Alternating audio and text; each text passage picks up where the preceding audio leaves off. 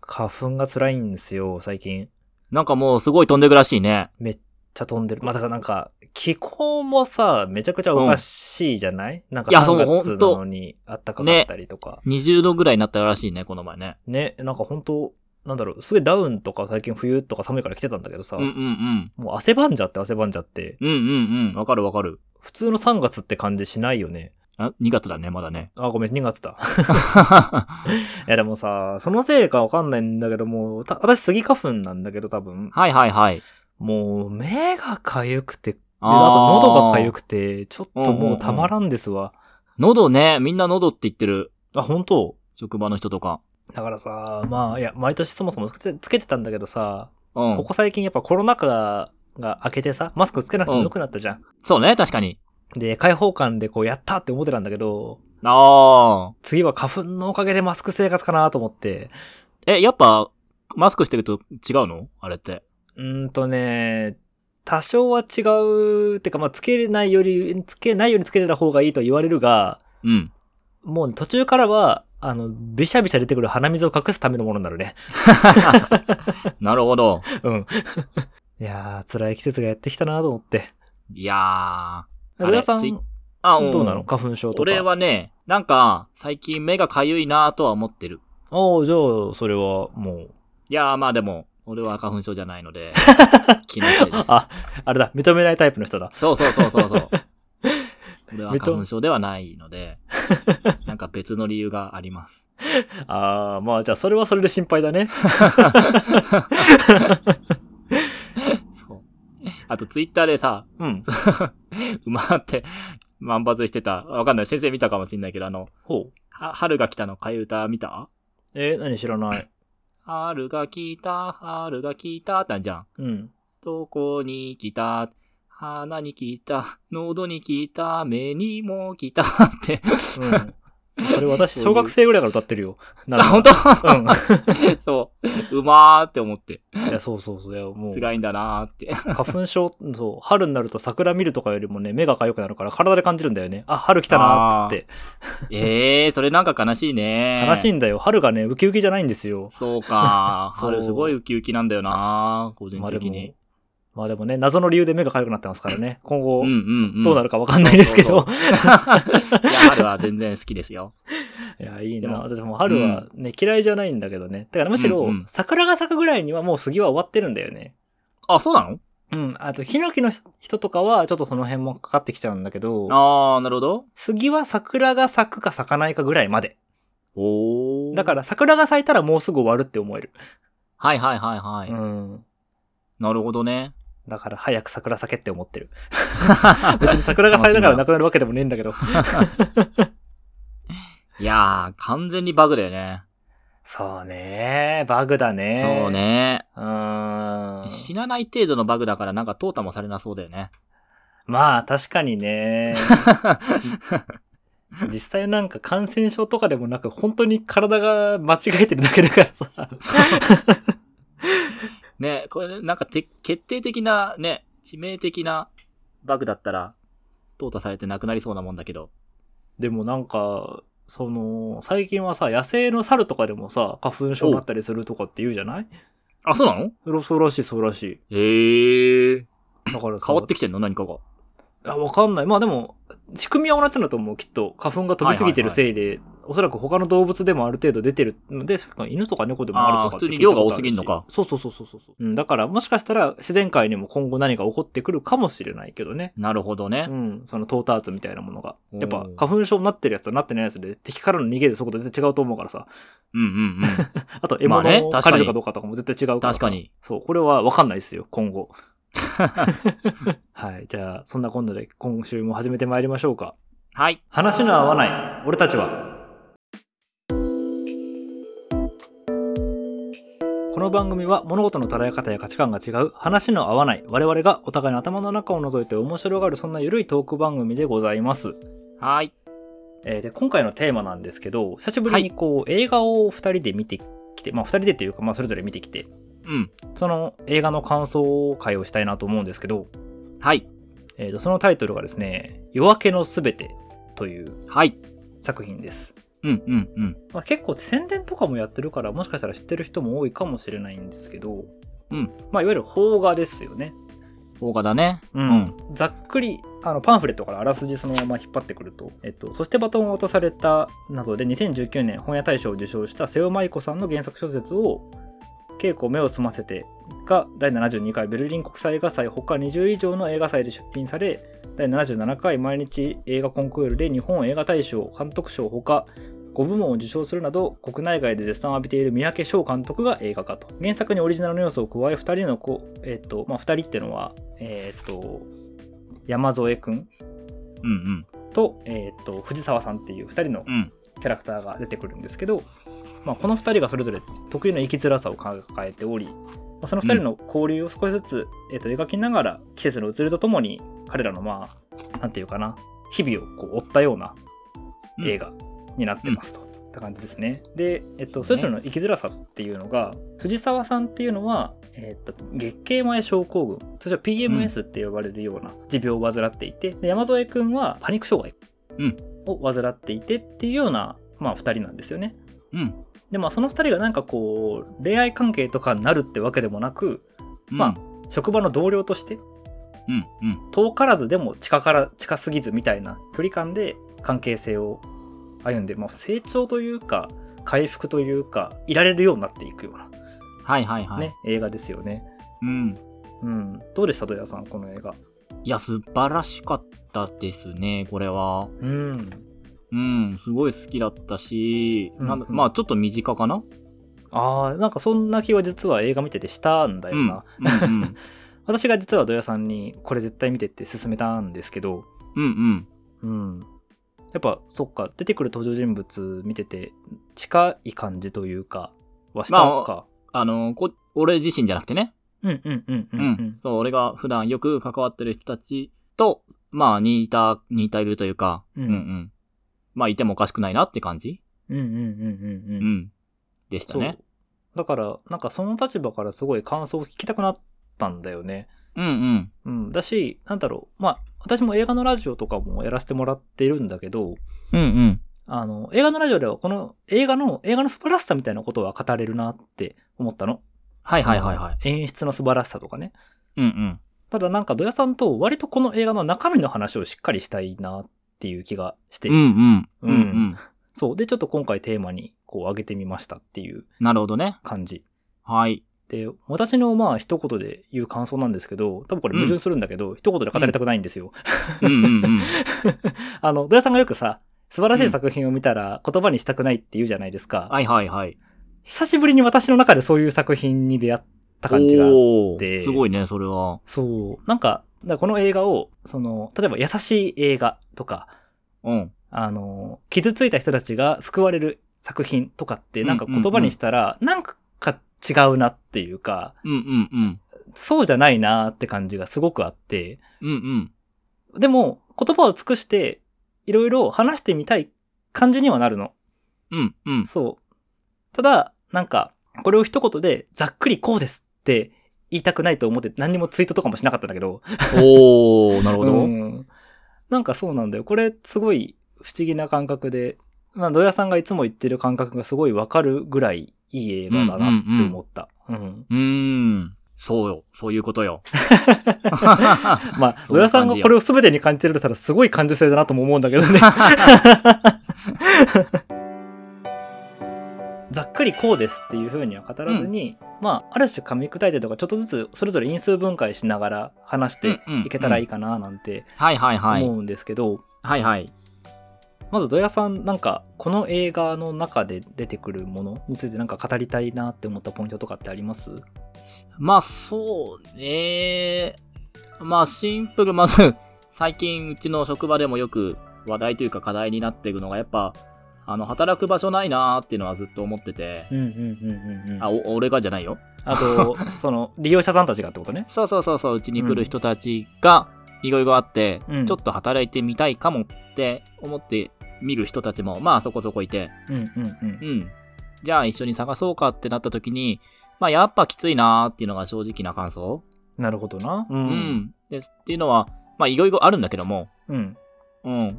その本人のまだまだ課題となっているところもあるかもしれないけども、うん。まあやっぱ向こう側の課題も多いなっていうのはすごく、向こう側っていうのは社会側ね。うん。まあ、要は、社会とか、あるいは受け入れるが会社側っていうふうに言そうそうそうえそばいういかそうな。そううそうんうん。もう、まあ多分にあるんだろうなーっていうのをすごく思ってて。例えば、どんな課題があったりするうーん、まあそうね、例えば、そうね、まあすごく根本的なところで言うと、うん。例えば週5 8時間って相当すごいことなんだなって思うの。ああ、うんうんうん。うん。まあ別に、あの、具体的なそういう人がいるとかそういうわけじゃないけど、例えばね、例えばね。うん、だから、例えば15年うん。引きこもってて、うんうん最近やっと人と話せるようになってきたんですっていう人が、うん。うん。さあじゃあ始めましょうかってなった時に、うんえっ。と、障害者雇用とかだと、し週5で5時間集合みたいな。 1日5時間を集合。うんうん。それみたいなしか選べないってことえっと、障害者雇用っていう枠だと確かそんぐらいなんだよね。ちょっとごめん。間違ったらごめんなさいなんですけど、でも週5ぐらいだった気がするんだよね。うーん。あ、結構タフだね、確かにね。でしょうん。そう。なんかあまりにもね、階段でっかみたいな。 一段目の大きさすげえな、みたいな。見上げちゃうな、これ。れ、みたいな。確かに確かそうなのよ。に。うんうんそうそう。とかね、そのそれぞれの、じゃあ特性に合わせてこういうことだったらできますっていうのが一個一個確認しながらうん。うん。ね、やっていけたらいいんだけど、もちろんなんかそういうことをなんかやってる事業所みたいなのもあるんだけどね。うんうんうんうんうん。もうちょっと重度の知的障害とかが入ってる方の就労移行支援の場をこの前見学させてもらったんだけどもう、ん。うん、そことかはすごかった、本当に。へえ。うんけど、やっぱり、もっともっと広がったらいいなって思うん。うん。まう。うん。あ、働き方の選び方というか、うんうんうん。そうね。そう。で、そういう意味で言うと、あの映画に出てきた、あの職場は、天才だなと 思った。栗田科学さんね。 そう。あれはすごいね。あそこ良かった ね。うん。うん。そう。あの、インタビューでさ、うん。あの、途中のインタビューで、うんうん。後ろで、後ろの会議室でいつも、ドンパチやってる3人組みたいな人たちがさ、うん。この会社のいいところは何ですかって子供に聞かれて、 うん。固まるあのシーンがすごい好き。あ、でもそうすごいわ かる。うん。で結局ね、 結局、もうちょっと駅から地形とかなっていう。 いいところじゃねえじゃねえかっていうね。あれ、すごい、す ごいなーって思っててい。や、わかる。すごいわかうる、んそれ。うん。そう。やっぱ、なんだろう。まあ、ひ人だけじゃなく、組織でもそうだし、人でもそうだなと思うんだけど、う。うん。あのーすごくないのがすごいなと思あ、そうそうそうそう。う。で、うんすごくなくいさせてくれるというかね。そうそうそうそう。うん、んそれはすごいわかるな。なんか、みんなが無理してないというか、うん、うん会社員前としようとしてない感じみんうんな。そうそうそ もちろん仕事はしてるんだけど、それぞれが。うん。う。うん。でもなんかしっかり人間としても接してるじゃないお互いうに、ん。そうそうそうそそう。あの関係性って、まあ私も会社員になって1年、もうそろそろ1年ぐらい経つけどさ、う。うんうん。なんか会社って組織に入った瞬間になんか人間と接しなくなる感じがちょっとあるんだよね。ああ、そうなんだ。うん、なんか、うんうんうんわかりやすく労働力みたいな。うーんお互いお互いでやっぱそういそうなんだ。そうそういうん関係性を築かない方がいいみたいな感じにな。り、なっちゃうところがどうしてもちょっとだけあって、うんうんうん。うん。で、もちろん自分もある程度そこには重んじてるというか、まあそこに、なんていうかな、適応してる自分もいるんだけど、うんうん。でも栗田科学のあの人たちってみんなそれぞれをこう、人として接してるというか、うん。嘘、嘘つかないというかね、うんうんうんうん。 無理がない。というか、本当にね、うん。。飲みに行くかどうかも、行くあ、行かないあ、行かえみたいなねそうそうそうそうそうそう そう。ううん、なんかあの感じもすごい、なんか、ああいう職場が確かにたくさんあったらいいんだろうなっていうのは思う。し、なんか、あれよね、その社長さん、あの、栗田さんんうん。が、、ちょっとだから、あの職場を見てて思い出したのが、あの、カミングアウトジャーニはいはいはい。ーの話だったのよ。うんうんうん。で、なんかカミングアウトジャーニーの中で、えっと、九条さんがおっしゃってたのがさ、あの、底付き体験した人は、その近くにいられるようになる。多分、ちょっと正確な、あれじゃなかったと思うんだけど、はいはいなんはいか。そういう趣旨のことをおっしゃってたような記はい憶はいがはい。あるんですけど、うんうん。なんか、それに近いのかなっていうのをちょっと思って、うん、うん、う。うんんその社長は弟さんを亡くしてるんだよね。そうだね。うん。で、おそらく、あまり気持ちよくないというか、うんうんうんとても残念な感じでなくしてるんだよね。でもなんかそれ描かれないから、まあそこは察するしかないところでそうはそあうるそんうそうだけど、うん。まあでも少なくともそこに何か後悔があることは確かだと思うのよ。そうそうそうそう。うん悔いが残ってるんだよね。そうそう社長そにうはそうそうそうそう。で、それだから多分あの二人を、なんていうか、別に助けるってほどではなく、うん。でも何かできたらってぐらいの気持ちでそうだね。雇ったんじゃないかなって気がして、うんうんうん。すごいわかる。なんか、この話に出てくる、あの、職場の先輩とかもさ、近いような境遇だったりするわけじゃん。職場って元職場の先輩が元職場のね、あの、そフゲディみたいなヒゲのね。うそうそうそうそうそうそうそううそう。ん。あの人いいよね。あの人よかったなぁね素晴らしかった。そう。でさ、あの人がいる職場、あれコンサル系らしいんだけど、うんうんあのパンフレットとか読むと、うん。うん。まあ、めちゃくちゃ激務じゃん。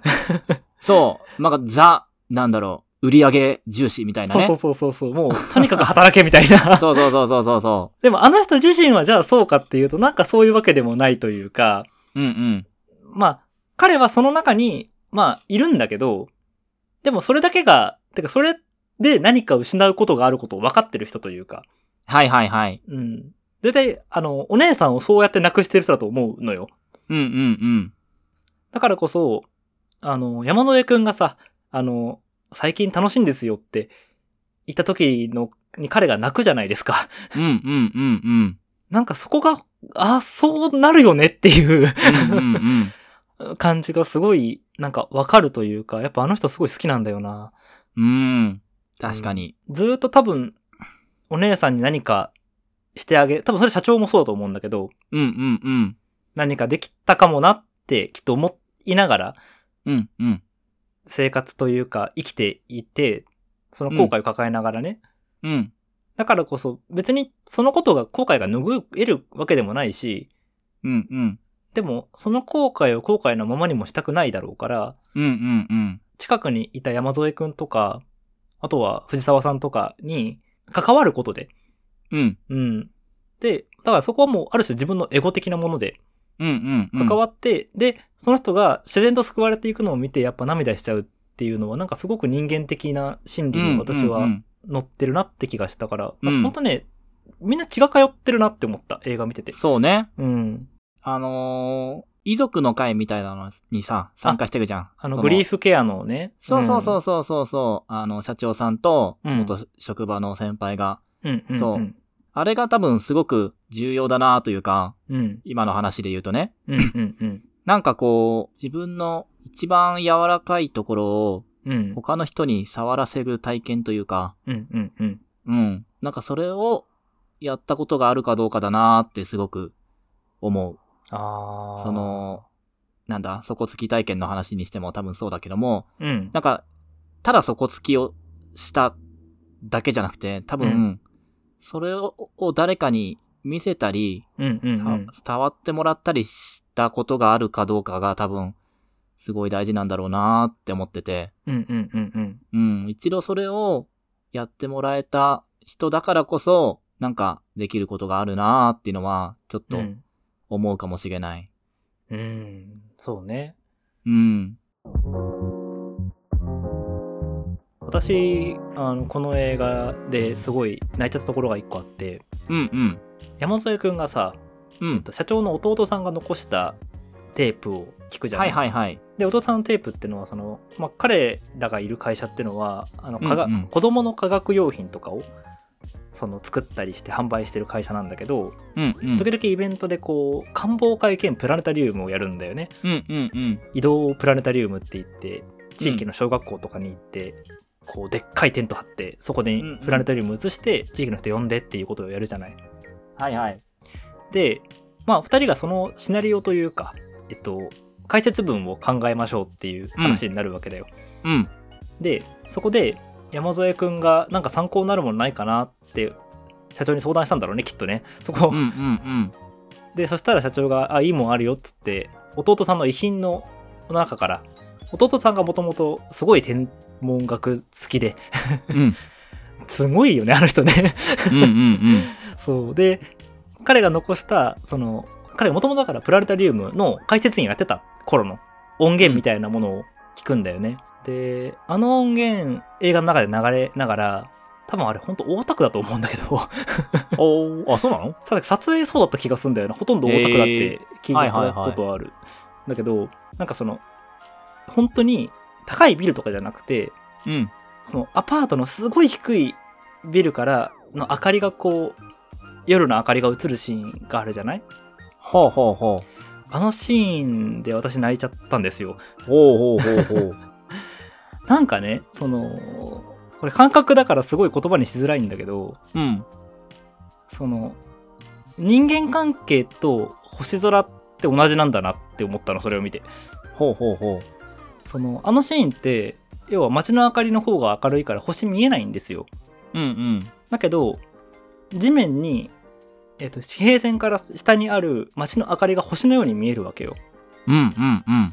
で、えっと星座ってさただご近所なだけじゃないですかなるほどね。まあ、実際近所でもないしね。そうそう実際近所でもないし 人間が地球から見た時に偶然近所になっただけじゃんうんうん。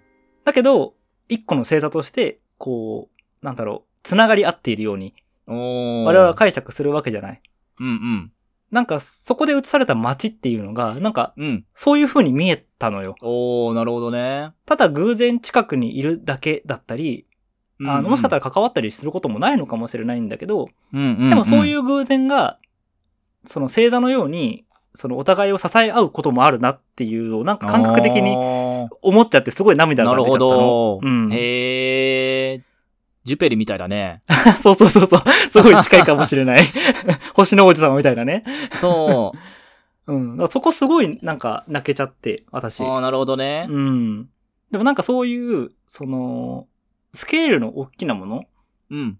に、その、別に救われたいとか、あもうそもそも悩みがあるなしって自覚なく、でも救われるみたいな経験ちょっとあるな、みたいなことを思ったのよ。うんうんうんうん。そう。なんかこの感覚、土屋さんわかるかなって思ってい。や、うん、もうもうもう。なんだろう。うわーってことだよね。 そう。そう。うん。いや、だって旅とかしてたらさ、そりゃ、うん。わーってなるときあるよ。うんうんうんうんううん。ん。なんすか、ごいうものをん。見たことは何回かあるけど、うんうんうんそのたんびに、なんだろう、言葉になるんだよね、本当にね。そうね。いや、うんなんか、さっきは無理やり言葉にしたけど、 うん。でもなんか多分そこでも伝えきれてない何かも残ってるよ、つうか。うん。うん。このせ、世界っていう概念がさ、面白いなと思って、ほうほうほうん。でも時に、世界の全部はさ、だって俺の周りだけじゃん。う。そうだ俺ねか。らしたら。う。。うんけど、そうじゃない世界があるわけでさ、うんうんうん。そう、な。なんかすごいよね。一人一人小宇宙みたいな。 そうだね。それは本当にそう。でもそう、その小宇宙もさ、結局全部、元々の本当の宇宙の一部でしかないわけでさ。うんうんそうそうそう。でもなんか同じようなことはきっと、あのーガリレオとかニュートンも思ってたんだろうなーってのは思うん。うーん、なるほどな。う。うん。ちょっと科学誌本何冊か読んだけど、うんうんうん。多分、バーって広がる、あの星空を見て、うん。うん。すげーって思っちゃったんだろうなーってのは、なでもなんかそこが全部の、なんだろう、駆動力というか、うんうんこの根源にあったんじゃないかなーって、ちょっと思うん。う。科学史を勉強。強すると。ああ、そうね。まあだもかちらろん、でそこからね、宗教に結びつくわけだからもう、あの人たちは。まあそうね。まあ、そなんていうかな。宗教に結びつくのって、すごく必然だなって気がしてて。う。うんうん。要は世界の偉大さみたいなものが多分彼らにとっては神様なんだと思うんだよね。そうそうそうそう、そうなんだよ、うんそうなんだよ。だから彼らにとっての神様ぐらいすげえものにしかうん。うん結びつかないはずで、うんうん。で、星はそうだったんだよね、だから。そうだね。星空は星とか宇宙とか。そううんそうだね。そう。そんぐらいすげえものだったんだなーっていうのは、うん。うん。でも、なんだろう。すごく根源的な感覚だと思う。だからその、うわーっていう、それは。うんうんうんう。うんん。だから、そう、この映画すごくその、夜っていうところのテーマ性がすごいいいと思うんだけど、うん。その夜の中の宇宙が見えることに対しての救いみたいなものって、まあこれげん、なんか原作にはなくて本当映画オリジナルらしいんだけどさ、いやー、すごいね、これね。ね、本当にテーマにすごいぴったりなものを見つけてくるなと思って、うんうんうんうん本当にすごいなって思うんだけど、うん。うん。でもなんか私も宇宙じゃないんだけど、ちょっと似た経験があって、うんうんそれこそ、 この、これを話そうと思って考えた時に、まあ偶然思い出したって感じなんだけど、うんうん。なんか私はこれをね、進化史に感じるんですよ。 ほうほう。その、NHK とかでさ、生命46億年みたいなスペシャルとかってさ、定期的に放送されるじゃないですか。うんうん。その人の祖先はすごく昔から、なんならカンブリア紀とかそのちょっと前ぐらいから、こう、うんうん。だんだんだんだん人になっていくみたいな過程をさ、こう、はいはい CG とかで追ってったりして、みたいな。で、46億年間かけて我々がどうしてだって我々になってったかみたいな話。はいはいはい。なんかね、あれな、いつだっけ小6か小5かなぐらいの時に、それをうんまあ、まあもちろん恐竜好きだったからさ、うん。いや、恐竜出てくるって思って見てたの。はいはいはいはい。なんだけど、なんかそれを見てるときに、一回なんか、そうか、自分がここにいるのってすごい奇跡なんだなって理解したことがあって、うんうんうん。例えば、自分のおばあちゃんとかひいおばあちゃんとかまで遡ればさ、はいはい。あの、まあ、その人たちが、例えば戦争とか何かで亡くなってたら自分生まれてないなとかっていうのは当たり前のように思ったりするけどさ、うんうん。でももっともっともっと遡ったらさ、例えば、うん。自分の祖先が恐竜に食われてたら、そうだね。あの、生まれてないわけじゃん。うんうんうん。とか、もっと遡ったら自分が魚のだった頃に、魚ってめちゃくちゃ弱い存在だったはずなのね、一番最初。うんそうだね。 そんな魚だった頃に、あの、食べられないってす、食べられたり、なんかの事故で死ななかったってすごいなって。 死ななかったそうそう。そう。 ナイスファイトだよね。ナイスファイトです よ、本当にご先祖様。いや、それ本当にすごいことなんだなって、その映像を見ながらなんか感じちゃって、いやー、わかるわかる。そう。で、なだから、そこの不思議さみたいなものうん。になんか、ロマンみたいなのを感じたから自分は生物学やろうってなったんだよな、そういえばばっていうのにね、ちょっと思。い至ったんだよね。うんうん。うん。ああ、でも、およそさ、うんわかんない、これ、勘だけど、勘っていうか、一般化できないかもしれないけども、うんうんうん。ある程度科学をさ、学んだ人たちってい、一度その途方もなさに、どこかで触れる気がする、どんな分野でも。あ、まあ、そうかもね。うーん。まあ、それが物理だろうとさ、科学だろうとさ、ちょっと偶然が過ぎるなって いう。途方もなさ。そうね。まあ、うん。どこかでは触れるだろうね。そのロマンチックなねところね、科学はね。そうそうそうそうそう。それすごく科学やっててよかったなって思うわ。うん。それ感じるとき。それはね、すごくわかる。うん。いや、だからなんか、偶然と必然じゃないけどさ、うん。その、すごい偶然、もうめちゃくちゃな確率の上で自分がここにいるっていうことに、そうそうそうそう。なん、か、奇跡以外の言葉を当てはめられないというか、うんうんうんうん。あなんかそれを考えた時に、それは神様信じたくもなるわなって思ったりすんのよ。そうよ ね。うん。わかるわかるわかる。そう。ちょっと、無理あるよね。そうそうそう、無理やるんだ よ。だってもう一回やったら絶対無理だもんっていう。そうそうそうそうそう。 ちょっと無理があるんだよな、本当に。うーん。ねえ、それこそねえ、俺だってある程度大学で生物、ね、サイエンスを勉強して、うん。ね先生なんてだって本物の博士にな、なるぐらいサイエンスを勉強した人が言うん だから、そうだね。そう、やっぱちょっと無理なんだよな、これな。あ無理あると思 うよ。ずーっと思ってるもん、進化無理あるなって。そう、進化無理ある、本当 に。でで、地球ができるのもだいぶ無理がある。そうなんだよね。だからそう宇宙も無理があるんだよ。そう、かなり無理があって、だからそれで言うと、本当にそう、そこと俺もすごくリンクするなって思うのは、うんこの映画で、うん を。見てすごく思ったのは、あこのタイミングでこの人のためにその人がいたのは、ちょっと無理がありすぎるなっていうぐらい奇跡だなっていう。ああ、ううんうんん。なんか前もちょっと話したかもしれないけど、うん。うん。それはこの映画でもそうだし、うん。うん、いつも思ってるうんうんうん。日々の中で。そううね。んいや、それはわかる気がする。うん。うん。なんか本当その、映画の中のセリフでもさ、出会うことができてよかったって言うじゃない、うん山添くんが。うんうん。なんか、本当にそうだなっていう、そうそうそう。 うん浅い感想になっちゃうかもしれないけど、なんうかん、うんうん。確かにさ、その、生きるのってめちゃくちゃ大変でさ、うんうん。世界は残酷だしさ、うん。その、自分の体も心も思った以上に制御ってできないじゃんうんうんうんびっくりするほど、んなんだろう、コントロールできないじゃんうん。うんうんうん。で、世界はそんなに自分の体すらコントロールできないのに、 うん。時々奇跡のような出会いもあったりするんだよね。そうそうそうそうそう。うん、なんか、すごいなと思うよね。 いや、本当にそう、 すごいなーって思う。うん。第三、彼と彼女みたいなのももちろんそうだし、うん。なんか俺自身もそうだなと思う。その、この人と10年前に会わなくてよかったなって思う。あーいろんな人と。うん今会ういんろんな人と、10年前に会ってたら多分通り過ぎて終わっちゃってたなっていうのはすごく思ってて。な。うん。確かにね。いや、うん。この関係性を築けてなかったかもしれないっていうのは。そうそうそうそうそうあそう、そうそう、10年前の俺だったら多分こんなに大事になってなかったなっていう、うん。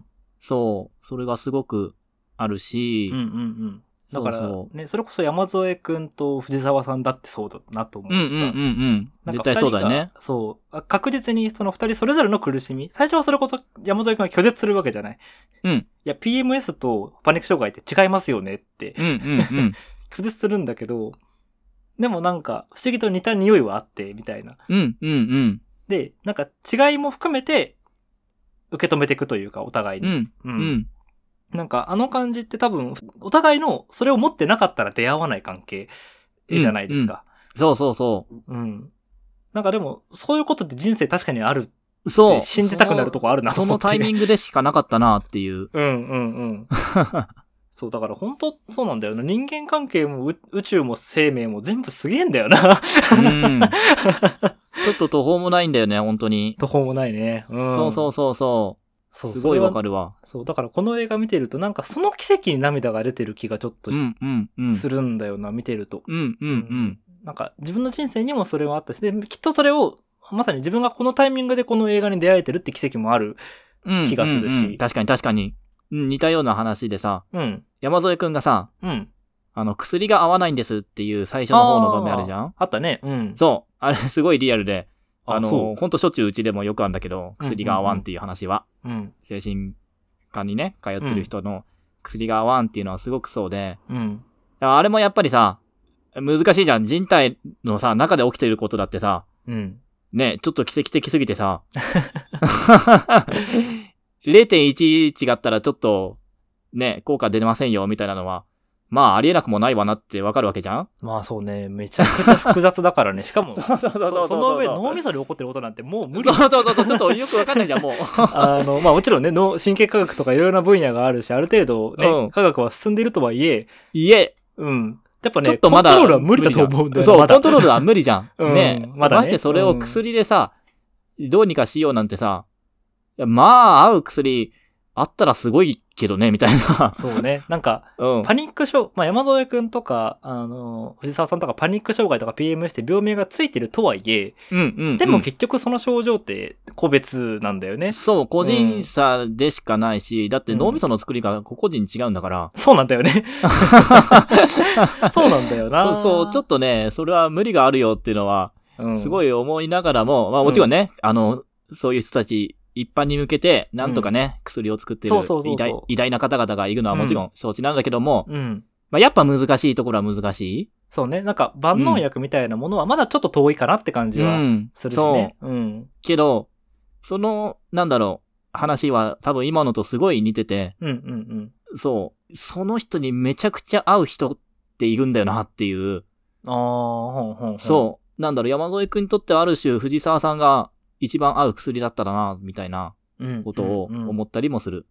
そうね。なんか、時として人間関係というか、人が、うんまあ人がというか、やっぱ人間関係かな、が、うん。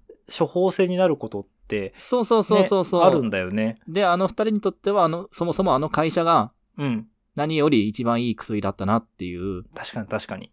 うん。うん。そう、そうだね。そうね。だから、まさにさ、それって、いるのは辛いよって、東畑海人さんのね、いるのは辛いよの中でもこう描かれてたことそのものだなっていう気もしたし。そうだね。そうだね。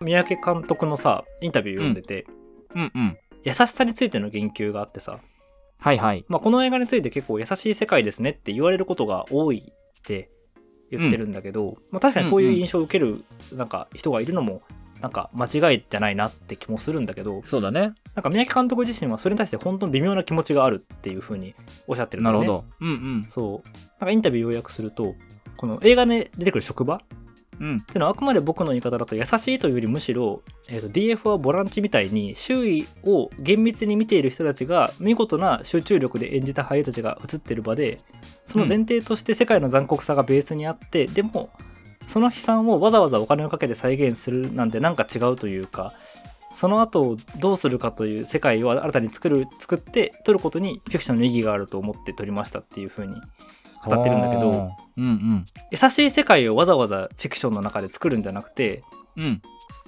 そこにはリアリズムを持って接するというか、うん。なるほど。うん、リアリズムを持って優しくはないんだけど、うんてか優しいというよりもなんか土屋さんがいつも言ってることだなってそれをすごい思ったんだけどうん。例えば社長がさ2人を雇役取ってるのもささっきあうの、ん。い一緒にいたいというか関わ関わりたいって言い方をしたけどうん。多分社長のエゴなんだと思うのよ。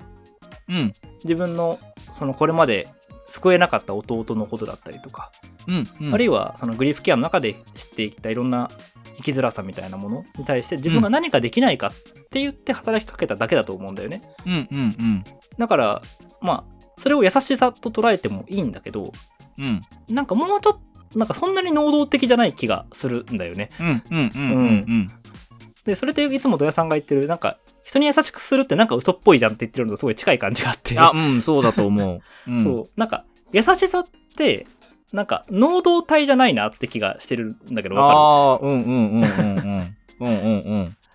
なんか、頑張って優しくしようじゃねえなって思うんだけど、 うんうんうんうんなんか優しさとか救われるとかって、国分光一郎さんって方が提唱してる中央体に近い感じなんじゃないかなってすごくうん。思うのああ、なるよ。ほど。つまりなんか、誰かに、まあ、救われるって受動体的に表現だけど、うんうんなんかでも、別に相手側は救おうとしてるわけでもないというか、 うんうんうんうん。別別にこっちが自分の居心地のいいように、好きなようにうん、やっていて、で、勝手にあなたが救われただけというか、うんうんうん。で、それって主主体がどうこうっていうあれではなくて、その間にあるものによって、だ要は人間関係っていうのに、うんその能動も自動もなくて、うんうんうん。その間みたいなところに実は主体みたいなものああ、があるんじゃないかなって、うんうんうん。すごい。映画見てって思ったのよ。あ、すごい。僕最近よくそれ考えてて、うんうんうん。そう、あ、そうか、中道体、中道体なのかなわかんないけど、うん。強いて言えばね、うん。何してるかって言ったら、なんか祈ってると思ってて、うんうんうんうんそう、い祈るって面白いなと思ってて、うん。うん。すごく、なんだろう、自動詞のくせに何もしてねえな、みたいな。確かに。わか るわかるわかる。そう。うん。すごくそれだなって思ってて、俺がやってることって。あ、でもそうだと思う。うんうん、うん。そう、祈ってる。なんか、彼らが、これから先、少しでも、なんだろう、幸せになってくれたらいいなーって、祈ってるだけなんだよね。う。うんうんうんうん。で、具体的に何してるかって言ったら別に何もしてないんだけど、 うん。みたいな。 そう、これは祈るに多分一番近いなーって最近すごく思ってて、うんうんうん。多分今の話に近いんじゃないかなと思ってる。三宅監督の前の映画、その稽古目を澄ましてもそうなんだけど、うん、私この監督のことを空気を取るのが上手い人だと思ってるのね。うん、うん、うん。そこに流れる空気というか、なんていうかな、室温というか、うん、あるいは何か粒子というか、そういうものを映す人だなっていつも映画見てて思うんだけど、うん、うん。なんか人間関係のその本質って、その空気の中にあるなって気がするの。うん、うん。例えばあの、山添くんが藤沢さんにちょっと怒っててくださいって言うじゃん。ああ、そう。 ちょっとここの一人で怒っててください。そうそうそうそうそうそう。あれって僕に怒ってくださいじゃないんだよ。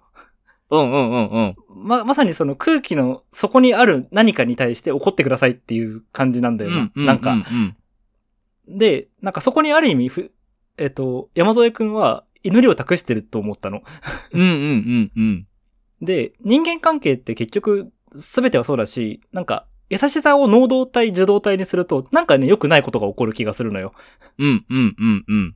例えば、こんなに優しくしたのに、みたいな感じの話、そうそうそうそう。よくあるじゃないですか。か。 でも見返りがね。そう、見返りがないとかさ、うん、うん、うん。あとは、なぜ私は受動体として救われないんだ、みたいな、 うん、うん、うん、うん、その、能動を受動にすると何か、その、本質を見失う気がしてて、うん。うん、うん優。しさとか救いって、すまあ、すごく自分、なんか自由意志の外側で起こることというか、うん、うん。まさにさっき言ったその、めちゃくちゃな偶然のところその先に起こるものなんだろうなって思って。う。うん、うん、うん。うん。だからそう、そう祈うん祈るっていうのはその偶然をちょっと上げる 行為というか。あげるというか、その偶然が起こるまでうん。祈りながら待ってるというか。待ってるというかね。うん。そうまあ うんうんうんそう。ひたすら待ってる。うん。なんか、そう、なんか人間関係って全部そうなんじゃないかなって。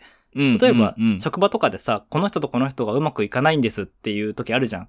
うん、うん、うん。、で、うまくいかない理由をお互いに相手のせいという風に言って、もちろんそれは結構切実な思いだと思うし、その思い嘘じゃないと思うんだけど、うん。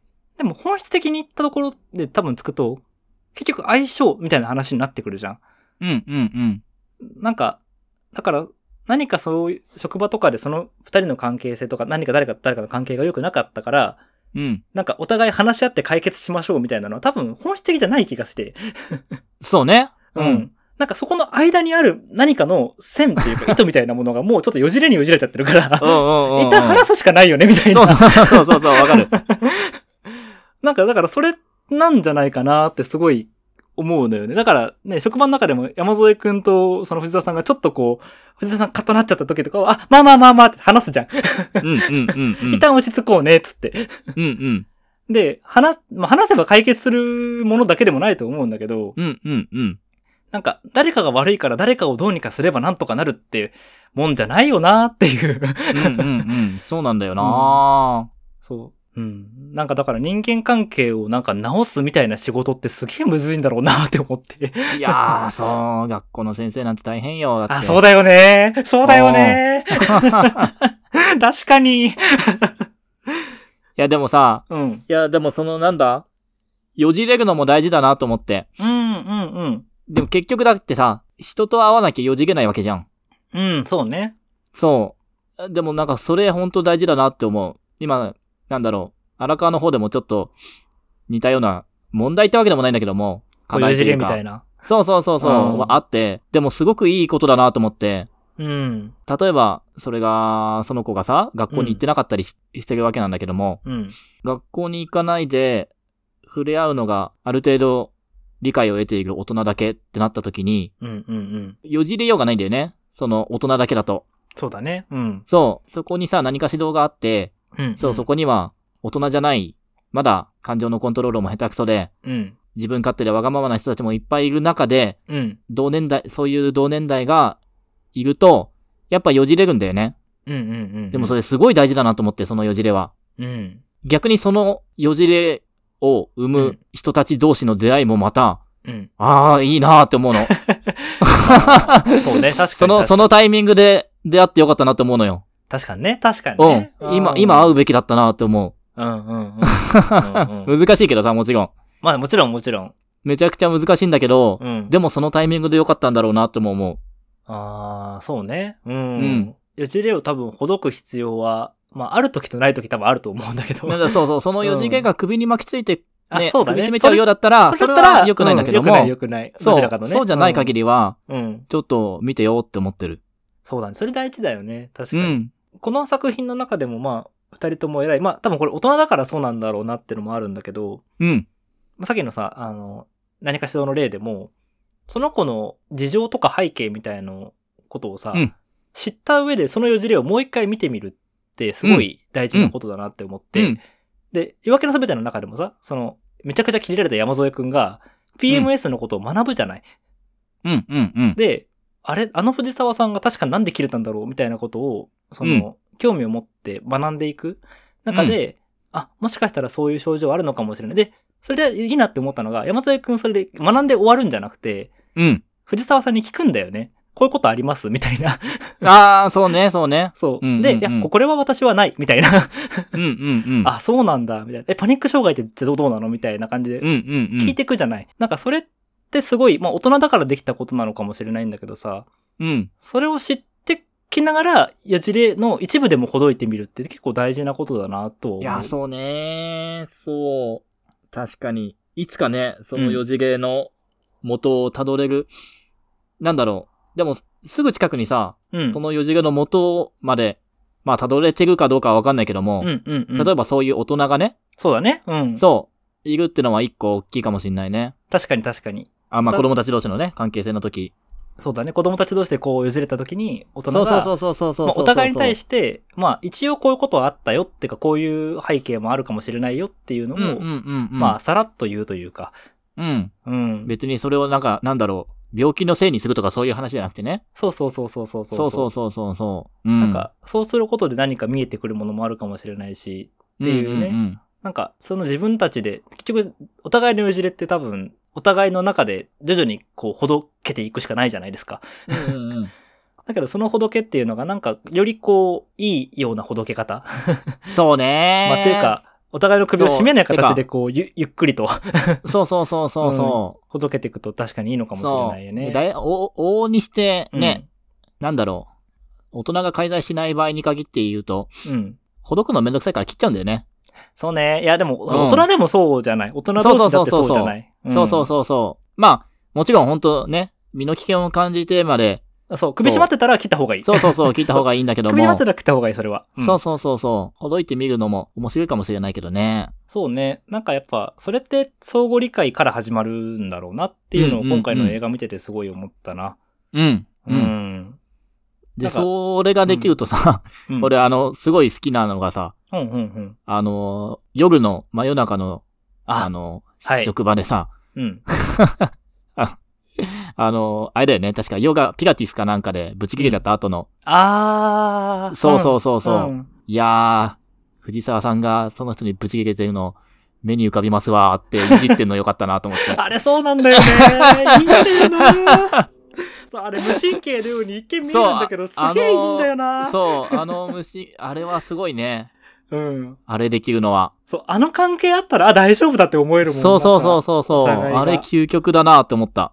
うーん。そうね。いや、うん、わかる。何かこう、苦しんでる人が、まあ、人に救われ、必ずしも人だけで救われるとも限らないけど、うんうん。なんかそういう、ああいう関係というか、あの出会い方みたいなものっていうのが、なんかうん、それぞれの人生に、こう、ちょっとずつあったらいいなって祈うるんうんうん。